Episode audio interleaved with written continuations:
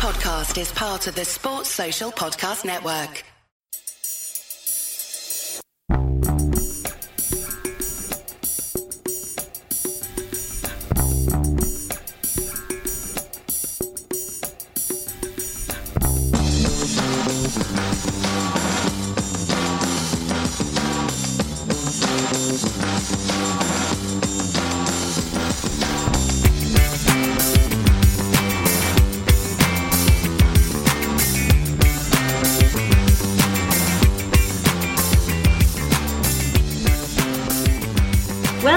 To a Celtic State of Mind on this Tuesday afternoon. I'm delighted to be back and I'm delighted to be joined by James, Lawrence, and Liam. Um, I've been off for a couple of weeks. James, I know you have too. Paul John has been covering the Tuesday hosting duties.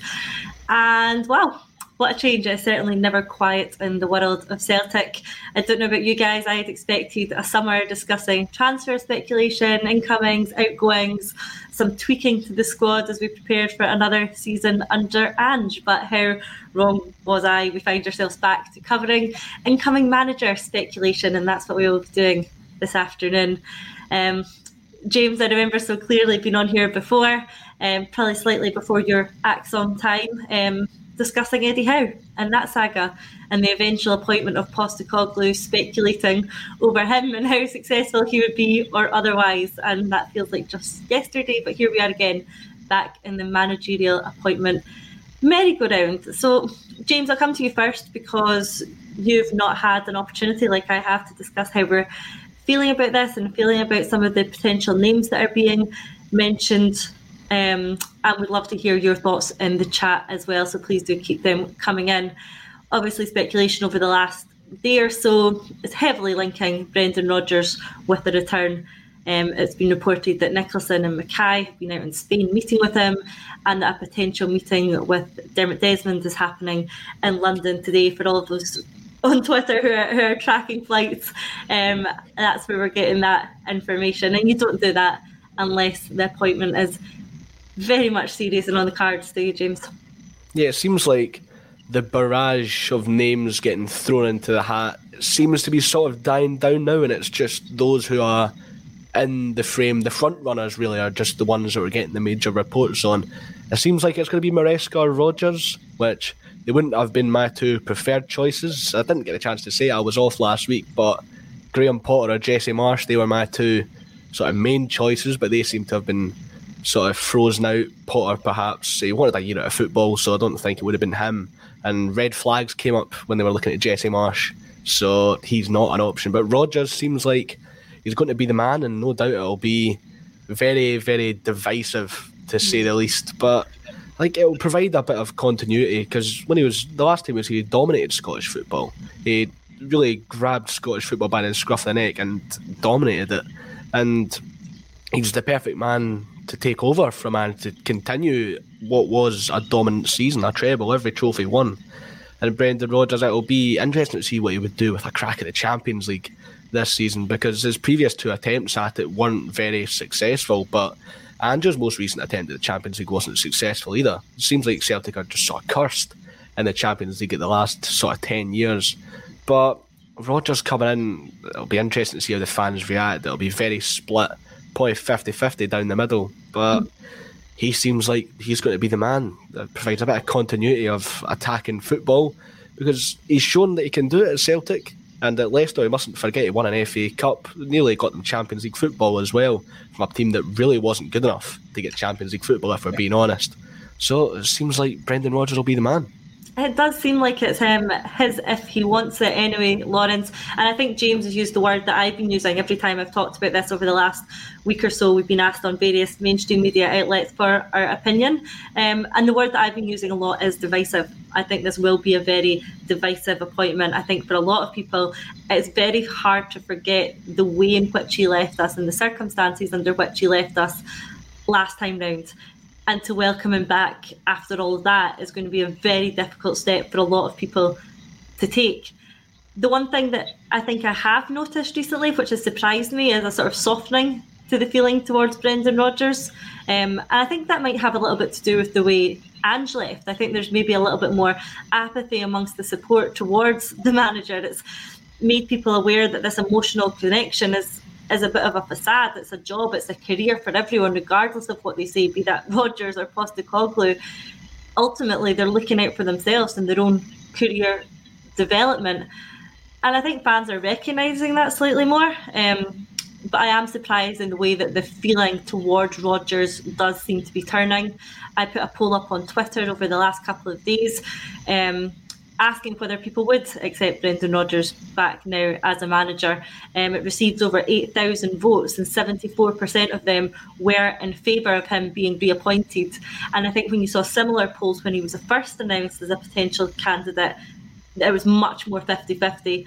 And I don't know whether this is to do with people softening towards them or whether it's slightly to do with the other names on the list. Is there no one else who's inspiring enough on that list that is making people think Lawrence, well, fine, maybe we do accept Rodgers back. I, think it's maybe to do with people like to back winners, and they, they know Brendan's a winner. You know, he gave an invincible treble yeah, in his first season, so yeah, we know the, the quality of the manager, and I think that's got a lot to do with it. It is that you know he's arguably achieved more than Ange did at Celtic first time round. You know, there's questions about quality opposition. But uh, certainly his first season, Invincible treble, football was amazing to watch. Can he build an Ange, Ange's team and change it? Can he win the trophies that Ange missed out on? Can he, you know, win the bragging rights, the Toe Cup, the Beale League? You know, I'm pretty sure he will, if, if he's the man. And he seems to be the man. You know, uh, for all you know, we say Ange's team is brilliant. You know, you feel that sometimes it missed a wee bit of steel. It's definitely something that could be built upon. And Rodgers, wherever he's going, seems to improve a squad initially when he takes over. So, yeah, could be ideal for him to come in and take us to the next level. Could be, and I think one thing that we have talked about on this before, since Postecoglou has left Liam, is do we need to take the emotional aspect out of appointing a football manager and just focus on the footballing element of it? Um, and we'll come on to whether his footballing element thing, side of things really even stacks up. But firstly, looking at, you know, the emotional attachment to it, something that Kevin said on yesterday's bulletin is that, you know, managers are assets who disappear like players do. Um, and I think that's really true. So I think that means that the backroom is really key, both in terms of coaching and sports science, um, the analysts, the coaches, you know, they're fundamental in the way teams play and you just have to see how many people are on the pitch. You know, when Celtic lifts a trophy, to realise the work that goes in behind the scenes is fronted by one person. So I think what we've seen over the last few seasons is that managers at Celtic are, tend to be a bit short-lived. And maybe that's something that we need to accept going forward. That if they do well over two years, they're going to get an offer to go to a bigger league and move to test themselves. And if they do badly, they're going to spend a year or so and then be removed from their position. There's not really much room for the in between of in Glasgow, so it goes one or two ways. Is that something that we need to, to accept now, Liam? That that's the way things are. Well, I mean, there's um, there's a few different ways you can look at it, but first of all, yeah, the it's the it, we've seen it before with our players you know, if players come come to Scotland and play really well for a year or two, they'll get snapped up by an English team. Just you know, Virgil van Dijk, Victor Wanyama. It's happened before. It'll happen again. But now we've progressed to a point where it's happening with managers as well. Mm-hmm. And that's the thing. I am delighted that we've won another treble. I'm delighted that we are going to continue probably winning trebles in the in the near future. But the price of that is our management is going to become something of a revolving door because you do two or three years total domination at Celtic, you are going to get snapped up by a team like Spurs. That's just the nature of it, unfortunately. Um, now, with the Brendan Rodgers thing, um, any children of the 80s like me here will notice I'm wearing a Decepticon t shirt here to talk about Brendan Rodgers. Um, but look, jokes aside, um, I'm really torn on this one because um, maybe I've been in Japan too long, okay? But there's a thing over here that you do not leave a job mid contract. Just you don't do it, right? Like I'm, I'm, I'm, I'm an English teacher, my main job, and if I was interviewing for another job, they would say, "What is your current contract status?" And if I say, "Well, I'm under contract until February," they would say, "Oh, well, that's no good. We need somebody to start in November." Like the idea of you breaking the contract is just such a such an an abominable idea to them that you don't do it. And to me, that's the difference between Ange and Brendan Rodgers. Ange waited to the end of the season.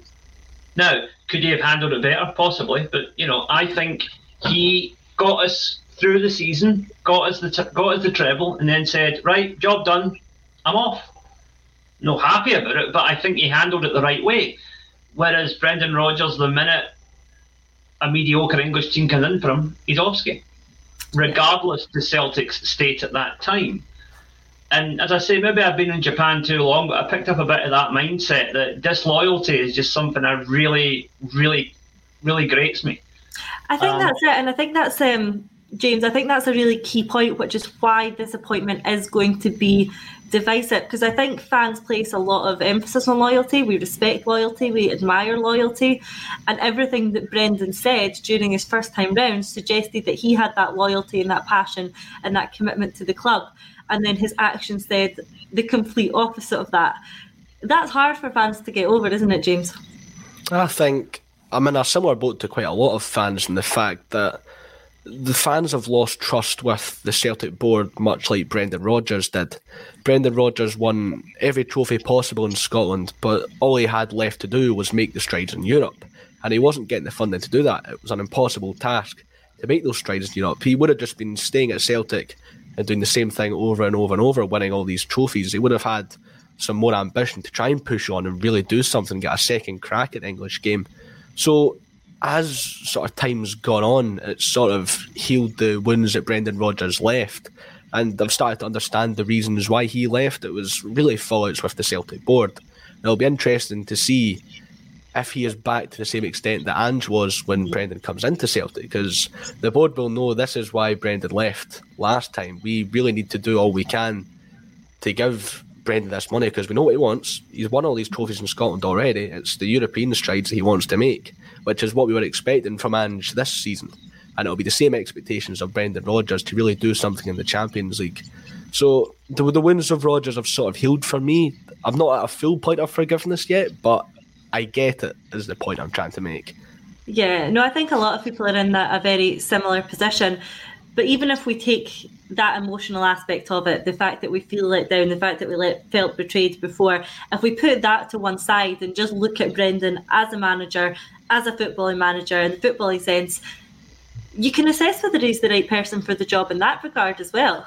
Um, and I've seen a lot of debate about whether, you know, he is going to be the person to continue what Ange Postecoglou was building here because I really think that Ange Postecoglou was building something special. It was well on its way, but I don't think that we got to the end of this project by any stretch of the imagination. And what I'd like to see come in is someone who can continue that project. And there's been a bit of debate about whether Brendan Rodgers is the person who can do that. Um, one of you know some of the opinions that I've seen is that you know, the football that he played, particularly towards the end of his tenure, wasn't really that great in that second season. You know, he won like 24 out of 38 games. Was it starting to come apart for him a bit here? Um, you look at his signings, you know, some of the players that we had in that squad at the time that were brought in. I mean, names that I've, I've seen are Weah and Toljan and Arzani and Shved and Mulumbu and Morgan, Bayo, Gutman, Perez, Benkovic, Burke. You know, there's a very long and uninspiring list of players within that squad at the time. Um, so if we're just looking at things from a purely footballing perspective, Lawrence, is Brendan Rodgers the right man for the job? He certainly won't be given time to settle in. There's no trial period. You know, he got that first time around. I don't think he'll get it the second time around.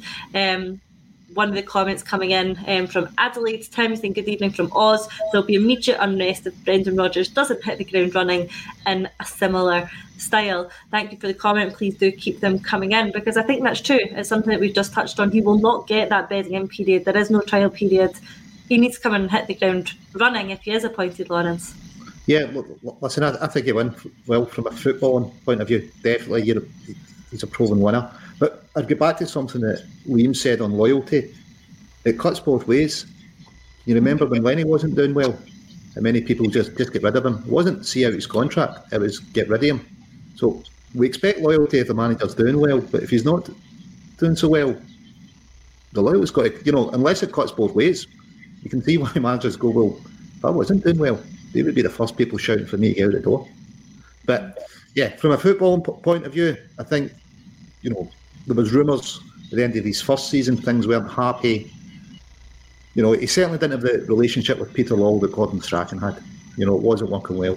Let's hope he's got a better relationship with Michael Nicholson than he had with Peter Lawwell. And, and, and some of the players you mentioned, particularly Shved, you know, Rodgers didn't know anything about him. Mm. You, you, you, know, a lot of those signings, you know, I'd be surprised if, if they're, they're Brendan signings. So, from a football point of view, yeah, definitely, I think he is the right man. An invincible treble. You know, that's what he delivered last time. We've got the funds to build on Ange's team. And, you know, teams are never finished. I suppose it, it does feel that Ange's project wasn't finished, but the team's never finished. You know, there's always improvements to get made. Obviously, with the exception of liquidation, then that finishes the club. But outside of that, it's never finished. It's always a work in progress. What can we do better next season? You know, can we go further? I think something that we've seen, um, Liam, is our transfer business has certainly improved under Postecoglou. I think we've went from the previous seasons, and that's not just Rodgers, Rodgers and Lennon, and even probably slightly before that. Our transfer business was very hit and miss. For every good player we were getting, we we're probably getting two or maybe even three that didn't quite work out. And I think we shifted that balance when Postecoglou came in, Liam. I think what we saw under him was a really successful transfer policy okay, there's maybe one or two that didn't quite work out, but the vast majority of the people that Ange brought in haven't just been successful, they've really enhanced the team. So I think what we're seeing is that the transfers under Postecoglou have been fantastic. He was apparently promised thirty million pounds this summer to build on that, and the thought of Ange Postecoglou with thirty million pounds was exciting to me. I was excited to see what he could do with it. Are we as excited to see what Brendan Rodgers can do with it, or do we think that since the last time Brendan Rodgers was in position, the infrastructure we've had behind the scenes in terms of how we scout, how we recruit, how we get players in, has that changed under Postecoglou, and is that here to stay under the new manager, whoever that might be, and is that the important thing rather than the person at the helm?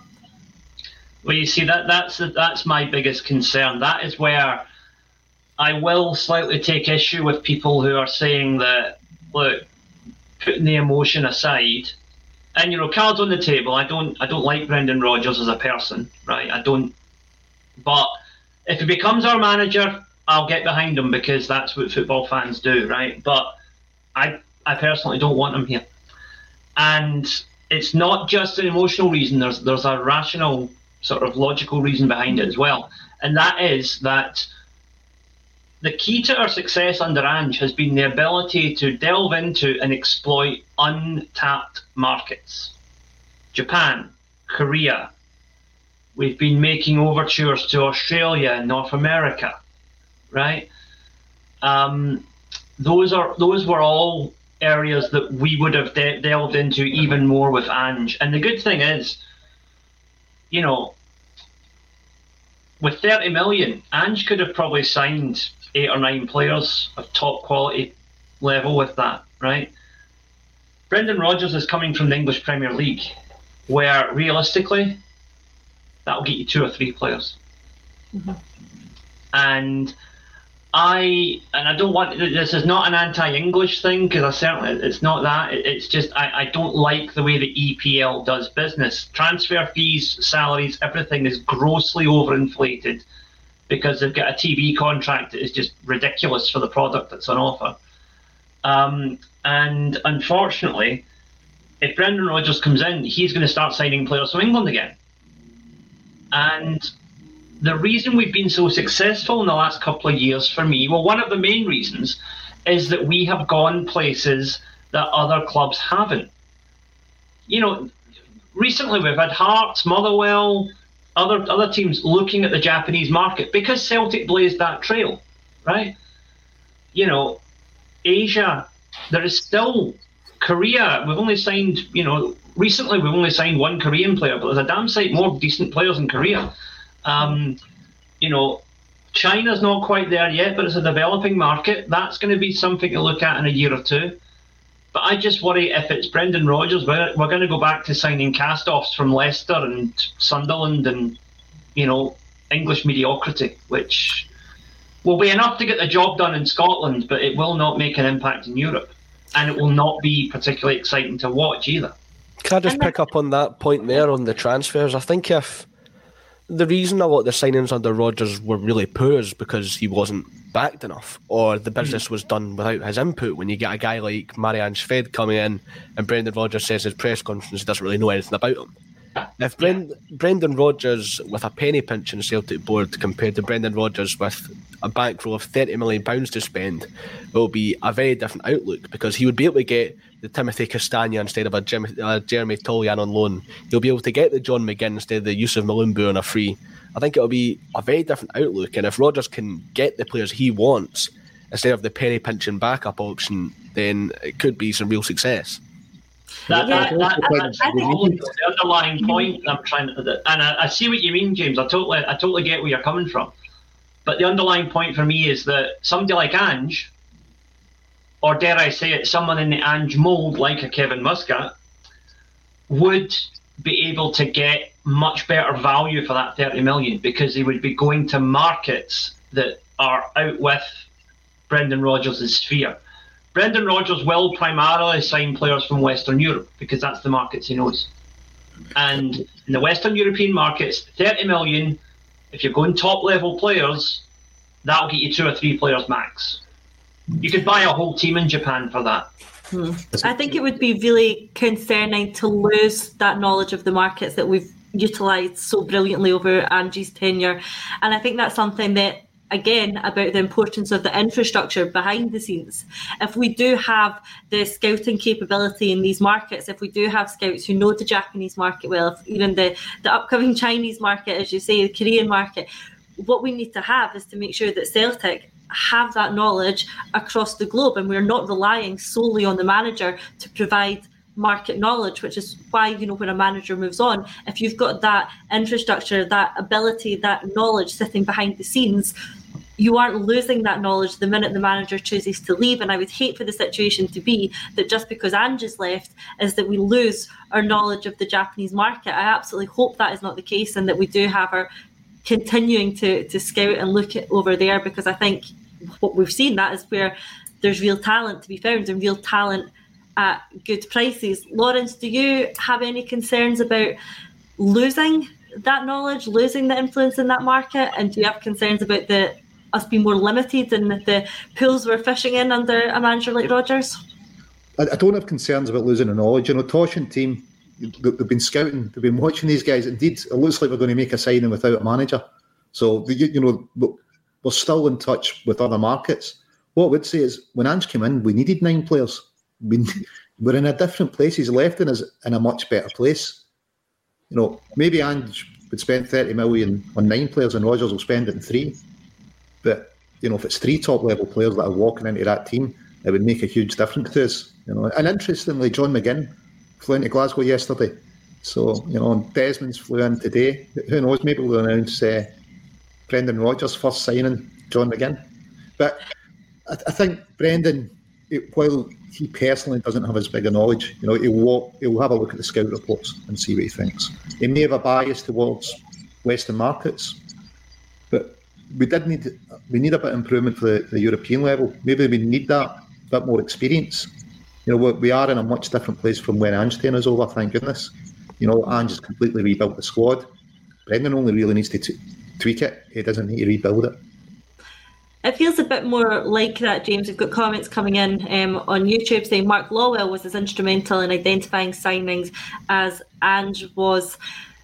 I think I think that's right. I think we have seen a bit of a shift in terms of how we do business behind the scenes, regardless of whether it's Ange in charge, Rodgers in charge, someone else in charge. I think our recruitment market, our scouting market, our signing of players is a lot better. We don't tend to see them leaked very often. We don't see long drawn out sagas. We just see the manager identifying a player or whoever identifying a player, if it's Tosh or one of the other scouts, they identify the player and the business tends to be done. And if they don't want it done, then we move on. An example of that obviously being Riley McGree, and then we went and got Matt O'Reilly instead. Yes, perhaps, well, you know, it was Ange who identified someone like Riley McGree. It wouldn't have been him fully involved in the negotiations and trying to bring the player on board. That's done by other people who make up the, the backroom and the support. It's them who are doing that. And what we saw there was the, the minute that player showed any sort of hesitation, they moved on very quickly and found the next player. So there is signs that even without and we are operating better in the transfer markets. Yeah, it'll be, as you mentioned, Mark Law will be a massive contributing factor to that. The City Group is a global network. They have clubs all over the world, there's scouts everywhere in the world, each continent. So I've no doubts that Celtic's sort of recruitment factor will still be top notch. But another thing on Brendan Rodgers, he likes a statement signing.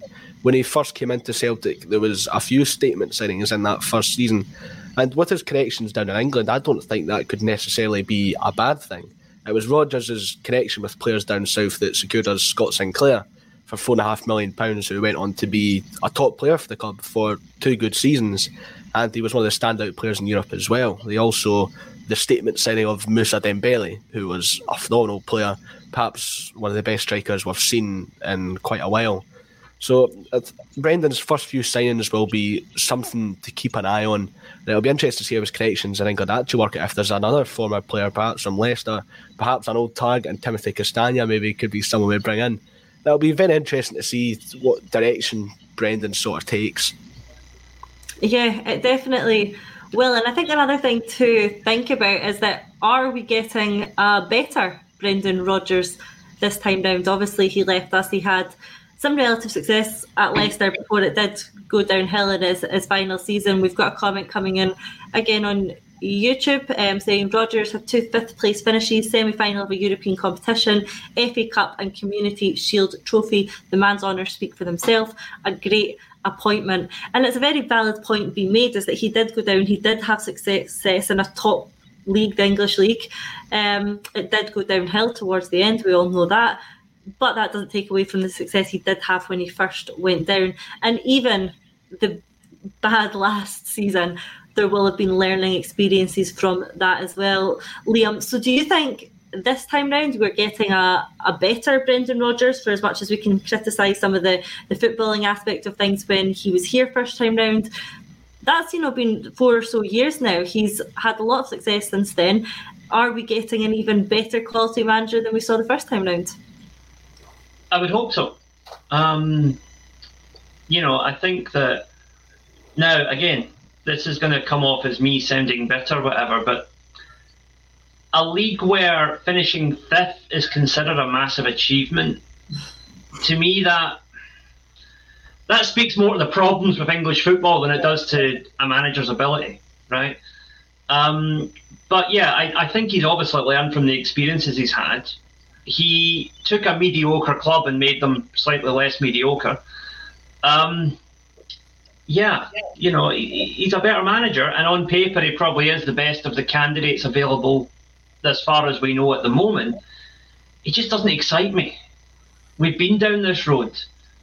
We've had a Brendan Rodgers Celtic team, and it was good for a couple of years, but it started to go stale.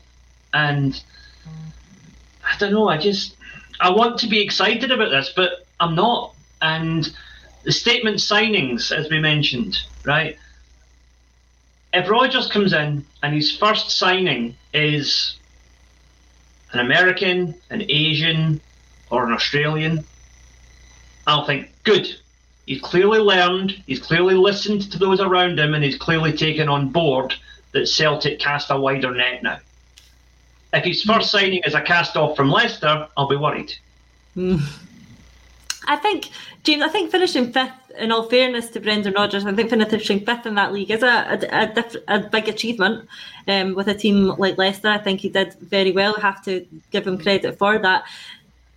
And maybe if we'd had a manager who wasn't used to the pressure of needing to win every single week and needing to win every single game, different. But Rodgers has had that because he's had that here from the first time round.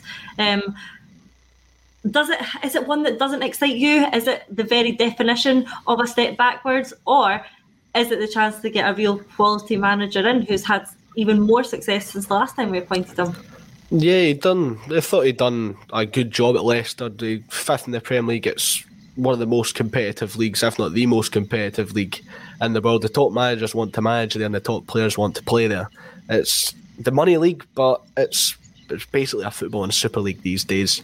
But Brendan Rodgers' fate at Leicester, it was sort of similar to why he left Celtic in the first place. He wasn't getting funding from the board. Whether that's a Rodgers problem or a board problem is something that we will find out soon when Rodgers gets the job. He wasn't getting the players he wanted. They weren't. I think they only signed one or two players this summer before they got relegated from the Premier League.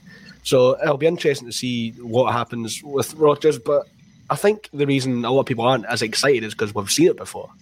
We we want because Ange was so new, it was a stab in the dark to grab him in the first place, and there was so many new players, new signings, uh, and the fact that we're playing amazing football as well. It just made everything all the more sweeter. But for me, on Rodgers, as long as he brings in good top quality players, I don't care if they come from Asia or from England, as long as they're good players who can take Celtic to the next level, which is ultimately what we want. We want progress, we want a step up in Europe, and we want to be playing good football. So as long as I see that, I will be perfectly happy with Brendan Rodgers as Celtic see, manager. Talk about his players to bring players in. You've got to remember he also developed players. You know, he was intru- instrumental in us getting 25 million for Kieran Tierney. So can he develop this squad? Because there's huge potential in the squad. Can he make these players better and breach that 25 mil? Because we are still a selling club. You know, can he take us to that next level, breach the 25 million for the next star we sell? And Even then guys- it's request to be reinvest it. There's Even comment guys like in Scott Brown, he Why prolonged Scott Brown's career by a good few years when Scott Brown looked sort of down and out. Guys like Cal McGregor he pushed Cal McGregor on. Odsonne Edouard had gone a season or more at Toulouse, scoring zero goals. Brendan Rodgers brings him in and turns him into a twenty million pounds Premier League player.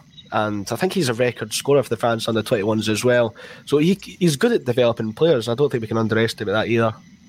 Yeah, absolutely. Alan Robertson comes in on YouTube saying, Does Rodgers have the gravitas to keep our top stars? Can he make these players even better with his coaching ability? Lawrence, James, you've both already touched on it. I do think that one thing that Rodgers did have going for him very much was his development of players. You've touched on a couple there, Edouard, Tierney. He does have that going for him. And I think working with the squad that he's got, there are a lot of talented young players within our squad who I think he can make even better, who I think he can help reach the next level. But that comes back to the first part of Alan's question on the screen does he have the gravitas to keep our top stars? Now, I think a name like Brendan Rodgers probably does have that pull. They only need to look at some of the players he's developed, some of the success that he's had. I think it does have that. Um, Liam, I'll bring you in on this one because I think there has been a lot of concern amongst the fans about what happens to Ange's signings, what happens to the way that we've been playing. Do the players have some of the players come over here for Ange? We're talking about players like Kyogo, players like Hatate, Maeda, O, Kobayashi. Was it Ange that brought them over, or was it Celtic? This was discussed slightly by Kevin Graham yesterday as well, who said that it wasn't particularly Ange. What Ange did was find these players and facilitate the move, but what these players wanted was a move to Europe to test themselves. They got that move. It wasn't particularly Ange that they were here for, it was the move. And maybe then, as a result, it's not particularly the lack of Ange that they would leave again for. They're just happy to be in Europe, playing at a club like Celtic and looking for development, and that can continue under Rodgers. For me, I don't think any will particularly leave as a result of Ange leaving. There's some rumours circulating that Hatate might be set to join him at Tottenham. I think that that would probably be a, a move that he couldn't turn down, similarly to the way that Ange couldn't turn it down. But I don't think Ange leaving Liam is going to be the catalyst for some of his signings to leave, is it? Ultimately, it will come down to money. That that's the sad reality of it. If Spurs come in and offer 20 plus million for any of our players, that are away. That's just that's the nature of the current footballing economics. Um, and you know, again, it's unfortunate, but it's just something we have to work with. It's the price of success in Scotland is that you're going to have teams like Spurs sniffing around our players. but the good thing is that we seem to have moved to a point now where the days of like intermediate intermediary clubs taking players to England and then them going to a big club seems to have gone. You know, in the past, like for example, Virgil van Dijk went to Southampton and then got the move to Liverpool. Right? If Hatate goes now, there's talk of him going straight to Spurs, which is, you know, which should be probably a top six team in England when they get their act together. Um, so that's not the intermediary club. We're dealing directly with the big boys now, which means we can ask for bigger fees.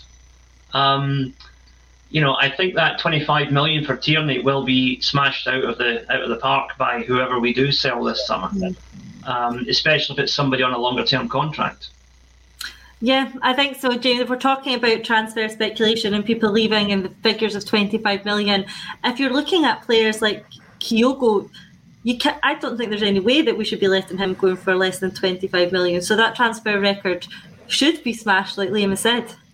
Yeah, as long as we're not keeping players who sort of don't want to be here, that's been our problem with Celtic teams sort of in years gone by. We've kept players didn't want to be here, they've overstayed the welcome, and it's been to the detriment of the team.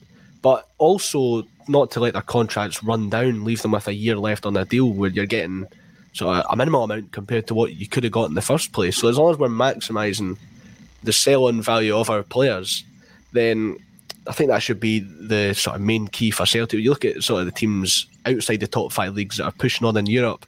They're selling their players at the right time, which allows them to spend more on players, and progressively they can work themselves up. I think Ajax are the prime example of that. They are now buying players for 20 million and flipping them for 90 million in two seasons. So we need to keep our top players, but we also need to find out a balance where we're maximising the sell-on value as well.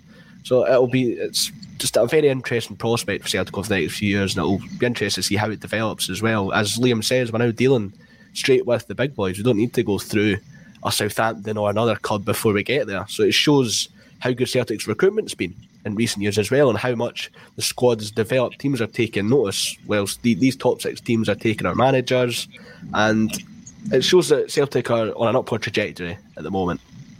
It certainly seems that way. I want to bring in a comment from Barry James on YouTube who says it's the perfect feel good appointments for me. You've got a professional manager with a wealth of experience and Scott Brown you can't lose. And I think he's obviously referring to the rumour circulating that it would be Scott Brown coming in as a number two for Brendan. Obviously, we've discussed it. Brent, what Brendan did for Scott Brown's career was absolutely exceptional, and I'm sure that they do have a relatively good working relationship that could see them work well together. For me, I think the plan, the primary first plan, plan A would be to keep John Kennedy. Um, I think Brendan probably liked him. They worked well together. I think his priority, if he was coming in, would be to keep Kennedy as his number two. But if Kennedy is swayed to go with Postecoglou, would Scott Brown be a good number two? Particularly, you know, during his last season, having Scott Brown on, on the pitch was like having another coach at Celtic. He's obviously went on and had some great success with Fleetwood as well. Um, but for me, as much as Kennedy gets a hard time, particularly as he did during Lennon's tenure and then through the 10 games that, that he took once Lennon had departed, I think Kennedy's a fantastic coach. Um, you hear it from every single manager that's worked with him. We know that he takes training, we know that he's responsible for that he's been at the club for a long, long time. He knows the club inside out, but he also knows this new system, this new style of play that has implemented inside out because it's him running it and training every day. And I think if we're talking about wanting to continue with this project that Ange is building, wanting to continue building this team, want to continue the style of football that we're all enjoying so much, I think it's important to keep Kennedy in place. And it's something that we touched on at the top of the show, Lawrence, is that as much as the manager is important, as much as whoever is charged is important, what we've got behind him is equally, if not more so, important because that's where a lot of the work has been done. That's where a lot of the continuity can happen. So for me, I think it's very important that we keep John Kennedy. But if we don't, Lawrence is Scott Brown a good option to come and fill in that position? Well, listen, but Brownie's doing well where he is would he be interested coming back as an assistant manager, losing you know, he's a manager now? Maybe you, you know it, it, sounds like it'd be a good move for us. I'm not too sure for him. But although Kennedy and Rodgers have worked together, you know, Rodgers wanted to take Kennedy with him and, and Kennedy not come back. Wondering if that's reflected or affected the relationship at all. Should they come back? You know, there's rumours that Ange would like Kennedy to go to Spurs. Uh, whatever it is, you know, it's it's important we've got continuity, and I, think the board are, have built that in now because we do realise, you know, we do change managers fairly rapidly. And Gordon Strachan's on record saying that at a club like Celtic, you really only do two or three years. That that's your kind of time limit. So we've got, you know, we should be be planning to change every two or three years and having structures in that it doesn't put us back to square one. It doesn't knock us backwards. That we can do this smoothly, get the right people in, and keep winning trebles. James, we've had another couple of comments coming on YouTube in relation to the points that we've just been making about Kennedy. Daniel Brown comes in and says, Why keep Kennedy if he's expressed an interest to leave? And Lucy echoes that, saying, Don't keep anyone that wants to leave. Now, we have talked about it before, we've talked about it even on this show today, about the importance of not keeping players if they're looking towards the door, not letting them run down their contract. If they want to leave, leave. And I think over the last season or so, that is something that the club has really implemented strongly is that if someone doesn't want to be here, then we are absolutely not keeping them. Celtic isn't a club for that. If you want to be at Celtic, that is the key. If you don't want to be at Celtic, we're not interested. John Kennedy has done many, many, many years at Celtic, as we all know. But if he doesn't want to be here now, as much as we're talking about how good he is and important for continuity, how good he will be for the coaching, if he wants to go to Spurs, should we be blocking that? I feel like it's evident that Kennedy wants to get into management at some point in his career. That's a clear aim of his. So if we're not going to offer John Kennedy the Celtic job to try and keep him here, then we, why should we be denying him all that money and the opportunity to be a coach in the Premier League? I feel like there's sort of two options there, and I think the most likely option for Kennedy would be to go join Ange Spurs. It allows Rodgers to get a lot of his own stuff. I'm not too sure who was in his Kennedy role at Leicester. I think it might have been Chris Davies, who is linked with jobs down south. I'm not too sure Davies would come as part of Rodgers' back te- backing team. But if you're not going to give John Kennedy a Celtic job, which you shouldn't do in the first place, then I think you've got to let him go to Spurs with Ange. Yeah, I think it is starting to look more like that. I agree. I think Chris Davies has actually been um, rumoured to be going to join Ange. Um, so we'll see how that develops. But Liam, would Scott Brown, is this the right time for him to be making a move back towards Celtic? We've had another comment come in um, from Mo on YouTube saying Scott Brown would be an appeasement, emotional appointment. Let's leave him at Fleetwood to further develop he has been doing very well at Fleetwood. It's obviously great for us, as Celtic fans, to see him doing so well. He does hold a special place in all of our hearts, and we want to see him succeed in his managerial career. And it has got off to a good start. Is it the right time to, to pull him out of that and pull him back to Celtic? I don't doubt that one day in the future, Scott Brown's ambitions will be to be a Celtic manager. But is right now the right time for him to do that? Has he learnt enough? Has he developed enough? Do we need to leave him a bit longer? Or do we pull him back into a, a number two role and do the succession planning that we've talked about? Ultimately, there's only one way to find out, and that is if we press ahead with him as part of the backroom team now. I, I don't know if I would have Scott Brown straight up as the number two. I think I would prefer him to take on more of the sort of Kolo Toure role um, you know, have Rodgers and his whoever his assistant is, and then have Scott Brown there as a, a first team coach, sort of the the role that Harry Kewell filled last season. Mm-hmm. Um, and we still don't know what he's doing. There's been no statement with regards to his future yet. So that's another facet to all this. Um, just to pick up on a point that a couple of commenters made, though. Um, now, again, football fans, it's it's all of us. I've spent a lot of time today berating Brendan Rodgers because it's my thing, but like we demand loyalty, but at the same time, as Lorden said, we do have a very mercenary attitude when things aren't going well. And what I would say, people are saying, well, if he doesn't want to be here, let him go, right? It's not a binary choice, right? It's like how many of us now don't don't you know? Obviously, you don't need to divulge here, right? But I'm sure all of us have been in a point in our careers where we've interviewed for another job while we've had our current job. Doesn't mean we don't like our current job. Just means we're looking at what's available, right? Mm-hmm. And if Kennedy went and spoke to Spurs and decided, nah, I'm quite happy where I am, I would not then join that bandwagon of saying, right, kick him out. He's obviously not doesn't he want to be here. No, um, I don't think there's anything wrong with exploring your options, especially in a in a career as fickle as football, where you can go from being a hero to being an absolute villain in about 10 minutes you know so mm. it's I, I, I just think we need to try and as a fan base have a wee bit more maturity about that and just appreciate the nuance that speaking to another club is not necessarily disloyal I suppose we could apply the, the same logic, James, to, to Brendan Rodgers. Just because it does seem so far down the line does not mean that it's going to happen. We saw that with Eddie Howe. Um, we know how this can play out. It can look very, very, very close and not get over the line. So it very might much happen that Brendan Rodgers isn't the person for the job. It would be some way for Brendan to get back at the Celtic fans, eh? String, string us along for a couple of weeks, then say not today.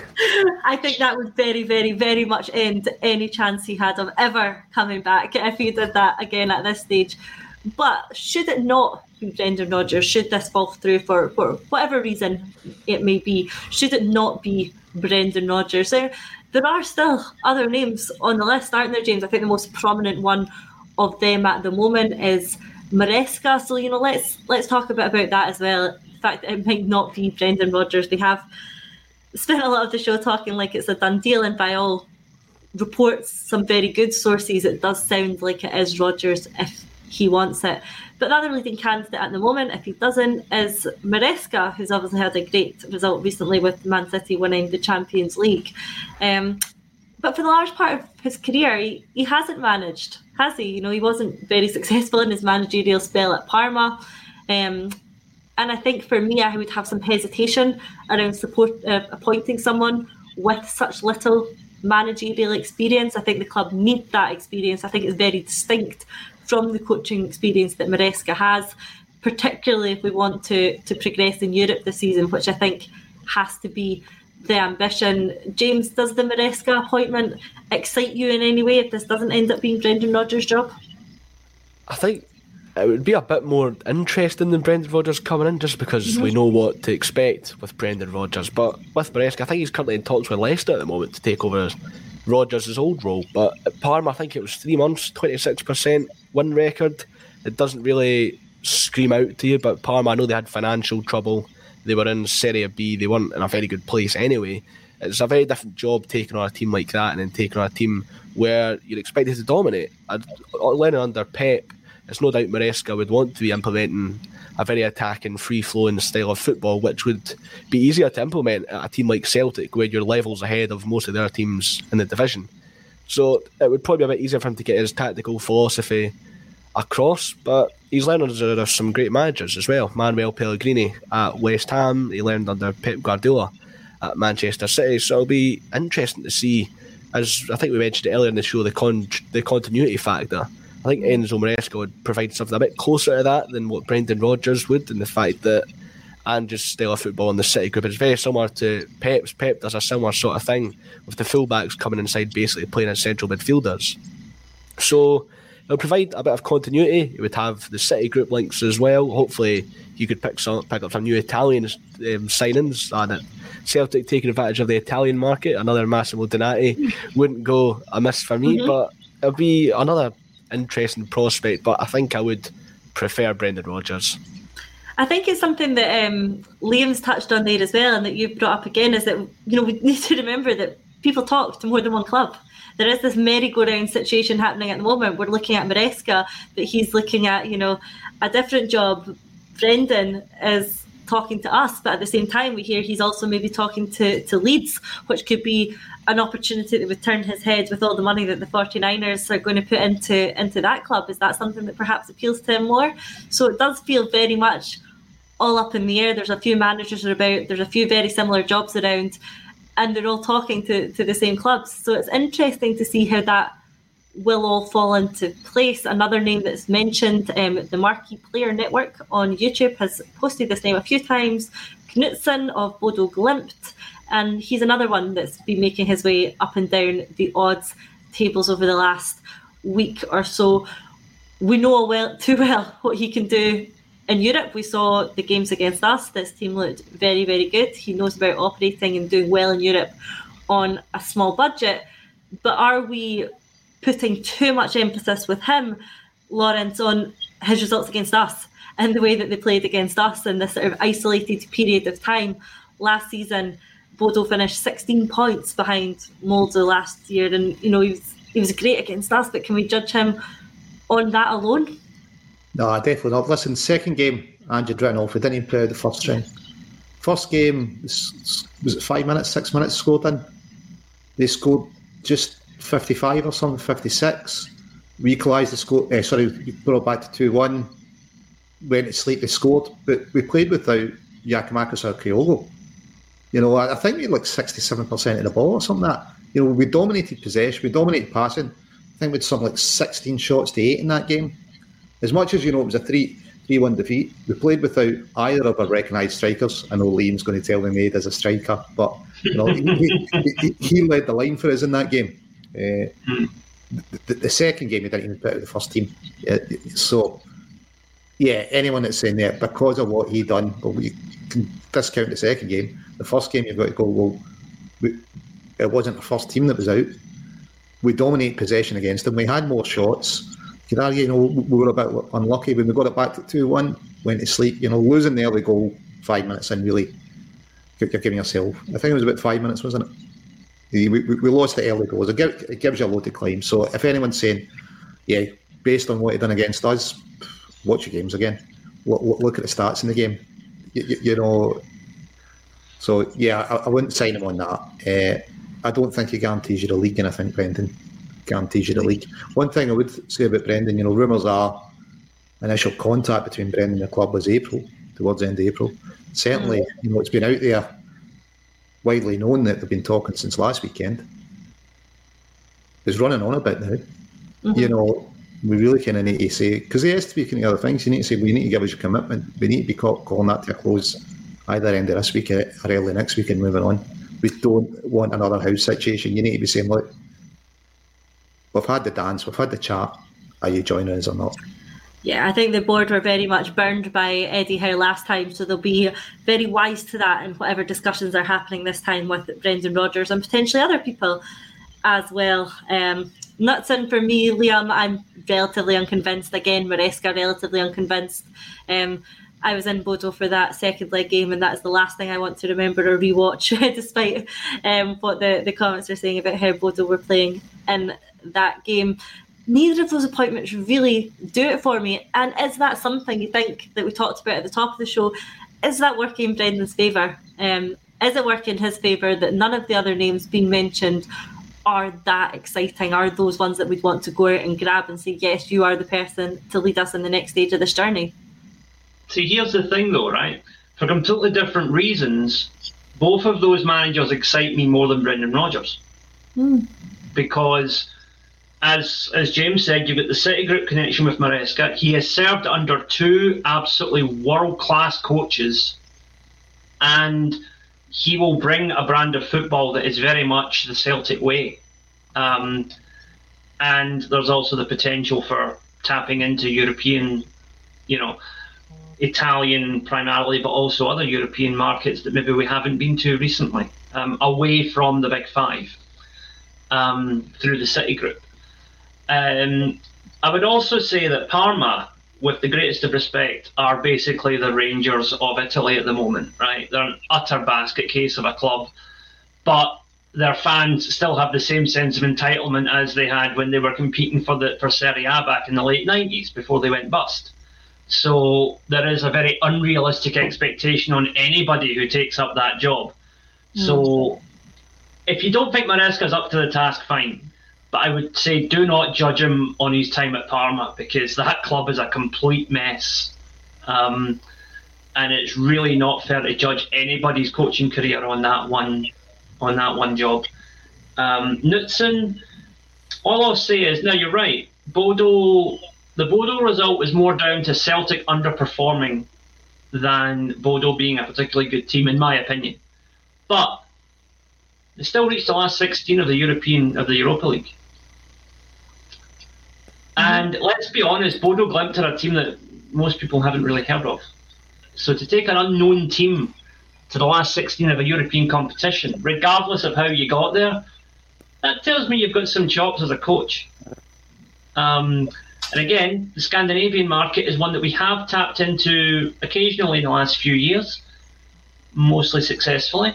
And I would like to think that someone who has knowledge of that side of things would open up another market. At the end of the day, both of the managers excite me because they open up new opportunities that I don't necessarily think Brendan Rodgers does. Yep, it's a, a good point. I think it's interesting in the show today. We've had a few different views, both in the comments and from the contributors, about the reappointment potentially of Rodgers. But whoever it is, um, I'm sure we will be finding out very shortly, especially with the transfer window opening. Um, I don't want to finish the show without talking about some of the transfer speculation because um, that is still going on. Um, we are looking to appoint a new manager, but we do have the usual transfer speculation as well. And one of the players that has been linked, um, James, yesterday or over the last couple of days, Odin Thiago Holm, a 20 year old midfielder who's playing in the Norwegian League. Um, James, thoughts on him as a potential signing? Yeah, so he'd be coming from Vålerenga, they're just outside the relegation zone in Norway. I've done a bit of reading on him, a couple of scout reports. He's he seems like a very similar mould to what Cal McGregor currently is in this Celtic team. His main sort of strengths are progressing the ball out from the defence, but he perhaps needs a bit more work on his defensive capabilities, despite being what looks like a number six. So, with him coming into what is already a stacked midfield, makes me think someone has to go. So, who that is, it will remain to be seen. But an interesting little tidbit: his middle name is Thiago which isn't a particularly Norwegian name, but he changed his name in 2017 because he was inspired by the Liverpool centre midfielder Thiago. His mm. parents allowed him to change his middle name. So make of that what you will. It seems like we've got a little bit of a nutter coming in in the midfield, but if he's a good player, we've seen some of the players that Norway have developed in recent years, like your, your Odegaard, your Haalands. There's some good players in that national team. Celtic, I've seen them in the past with the likes of Kristoffer Ajer. So we could have a real good player coming in.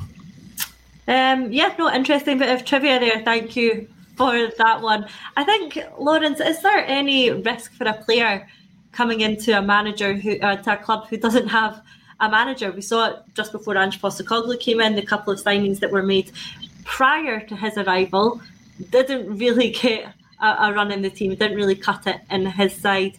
I think for a player, if I was a player looking to sign for a club, I'd see a bit of risk there signing for a club where a manager is yet to be appointed. I think I'd want to wait. I think I'd want to see if the manager wants me because I'm worst case scenario, you know, you're signing for a club, a manager's appointed, and they decide you're not their kind of player. Yeah, I, I think it, I'd agree with you. It's risky. Some players, you know, have done negotiations when they're having been managers like Dembele, really work for him. But I think that's kind of probably the exception that, that proves the rule it's a definite risk coming in. You don't know who the manager's going to be, if you're going to get on them personally, if you like she's a player or not. It's all right saying, you know, we're going to keep a style and a way of playing as Celtic, but that can be nuanced depending on the manager. And, and let, let's face it, sometimes if the manager just doesn't like you, the face doesn't fit, you're not playing. So, yeah, I don't think he's been been brought in as a starter though, because as James has touched upon, we've got loads of number sixes. He's got what Callum, he's got Iwata, arguably Matt O'Riley, he, he maybe need to get out of the way.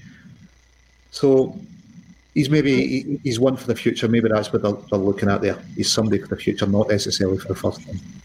Could be. Um, Liam, obviously, we've seen rumours regarding Aaron Mooy and his potential retirement. He's certainly a player that I wouldn't like to lose and is definitely a player that I think has a lot that he can offer us going into next season as well. So I hope that is very much just one of these rumours that does the rounds in these transfer windows. But in terms of the the midfield, it, does seem to be an area we're relatively covered in, doesn't it?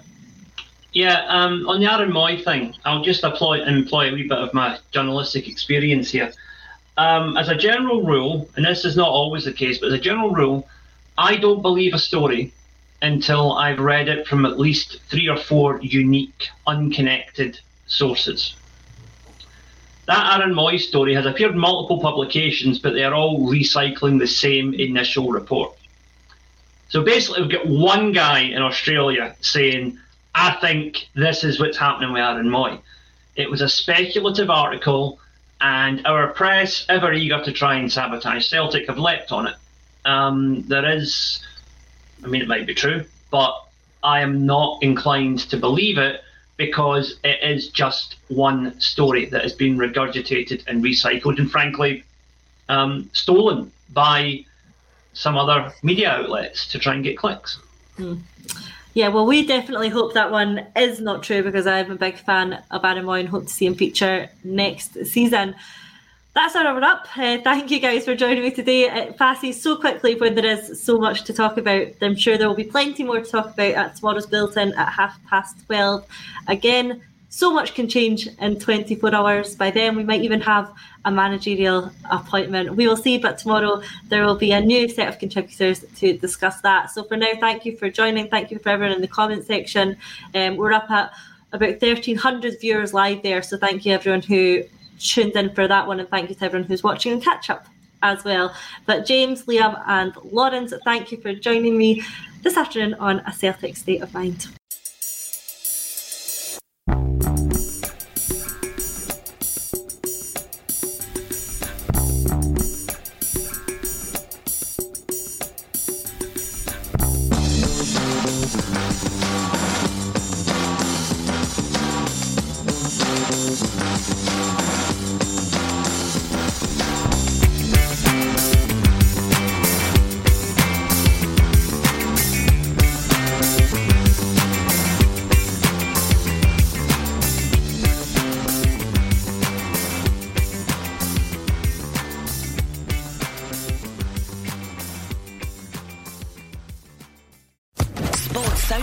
Podcast Network.